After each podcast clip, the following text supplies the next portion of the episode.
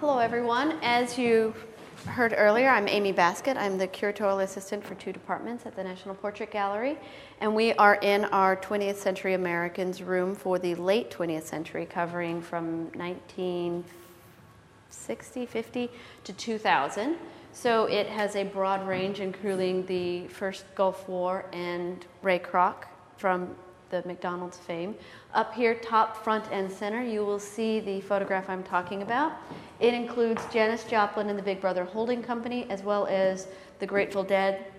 This was taken in 1967 on assignment for Look magazine. The photographer is Irving Penn. He used his, go ahead and come up, get close, see what you need to see. Um, I know it's a little high, but um, kind of fitting. yeah. Um, but Irving Penn did this in his platinum print style, which instead of using silver for the silver gelatin print, which you see all around it, it um, he used platinum, which was a more expensive, more labor-intensive process. It required pr- precise timing to make sure each of the baths were done correctly, so that way the photograph was processed, and you get this rich velvety color in the blacks and the grays.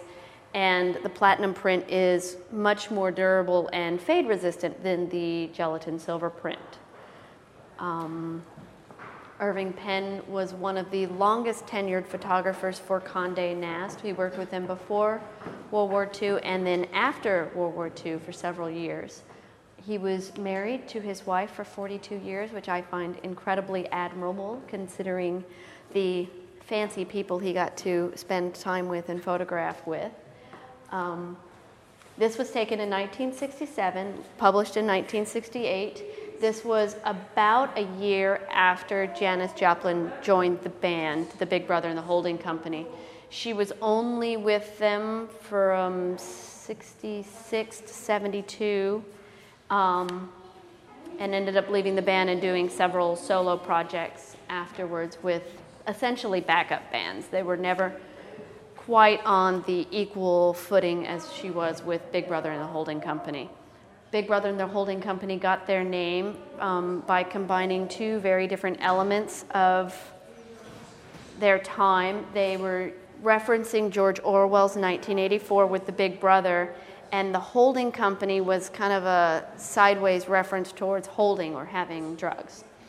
Um, and then the Grateful Dead started as the Warlocks, and several members of the Warlocks had been part of Jerry Garcia's um, Jug Band, something or other. It had a name that I wrote down so I wouldn't forget, um, which I obviously forgot. Let's see. Janis Joplin propelled the Big Brother and the Holding Company to fame with her performance at the Monterey Pop Festival in 67. They had cut an album before then, and several singles had been released, but it wasn't until after the Monterey Pop Festival that the album was released as a whole album.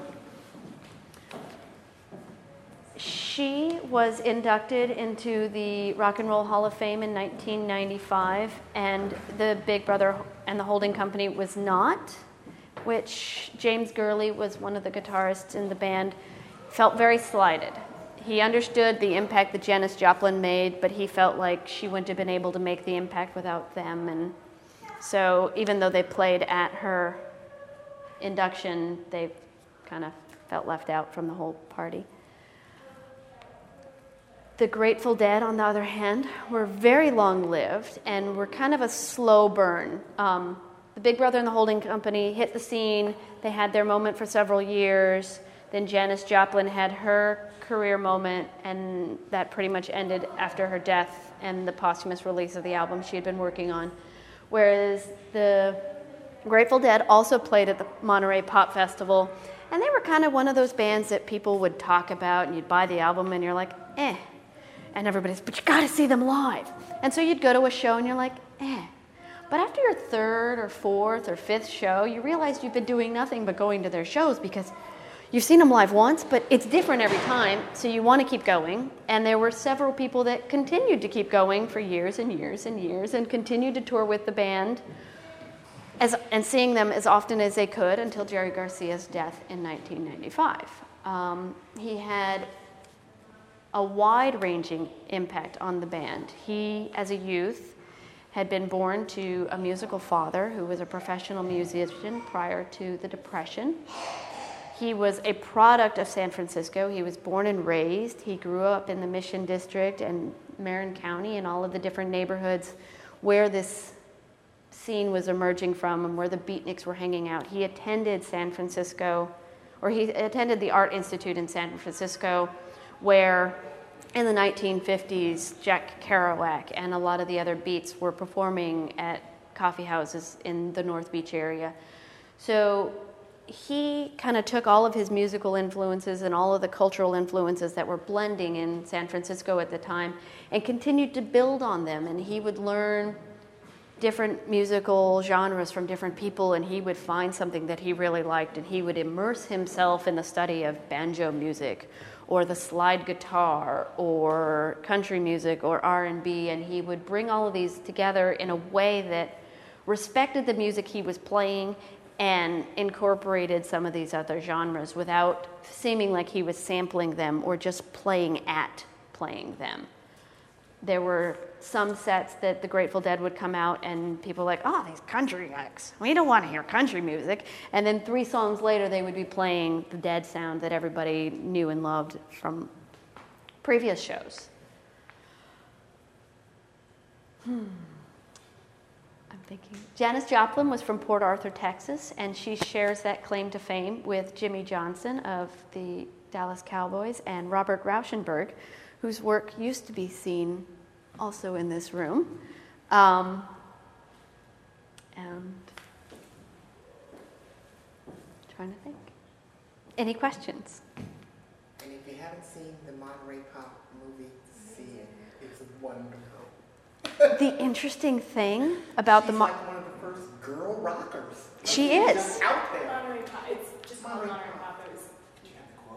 I do have the quote. Um, the nice, the great thing about the Monterey Pop Festival is a lot of bands really didn't want to participate at first, and then they realized that they're having all of these great performances. Jimi Hendrix's performance where he's like, All right, you guys took our music and I'm taking it back and I'm taking it back with authority. And he did it on the stage at Monterey Pop. And it was her second performance that they allowed to be filmed at Monterey Pop, which some people say didn't have quite the energy or quite the luster as her first performance. So, I mean, well, you know, we ha- there was this great quote that I had found of Janis Joplin and I that she had given to the New York Times.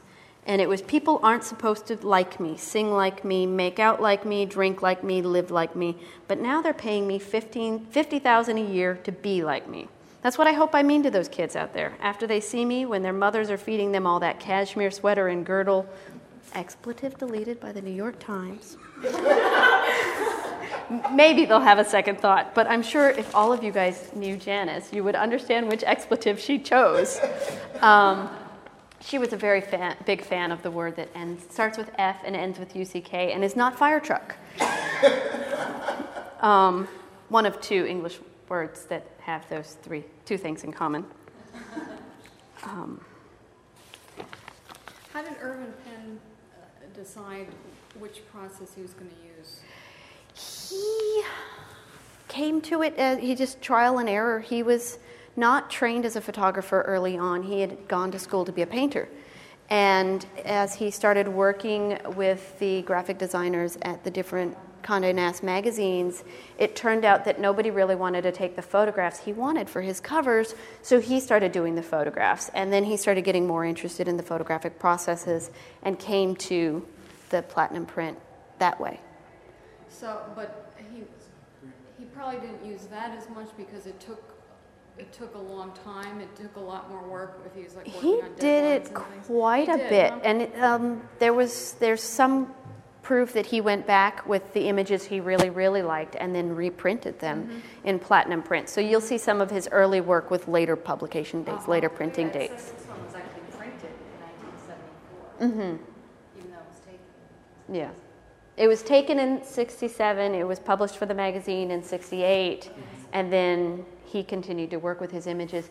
He did a whole series while he was in San Francisco that included the Hells Angels, it included several of the hippie families, and other rock groups as well.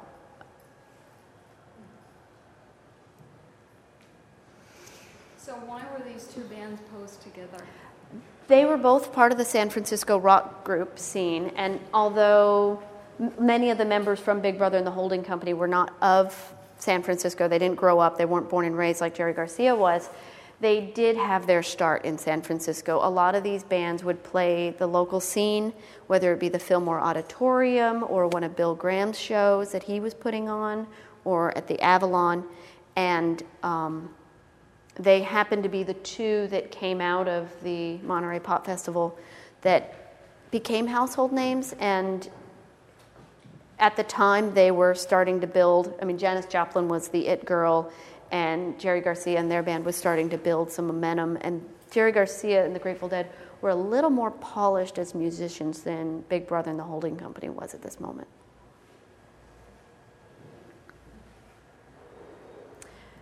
Janis Joplin was also known for saying, I would rather have 10 years of something wonderful than 70 years of a whole lot of not much. And um, when Jerry Garcia was asked to describe his music, it was, We make magic. Music is how we do it. That's a great last word. Any more questions? Thank Leave you it very there then. much. Thanks very You're much, That's great.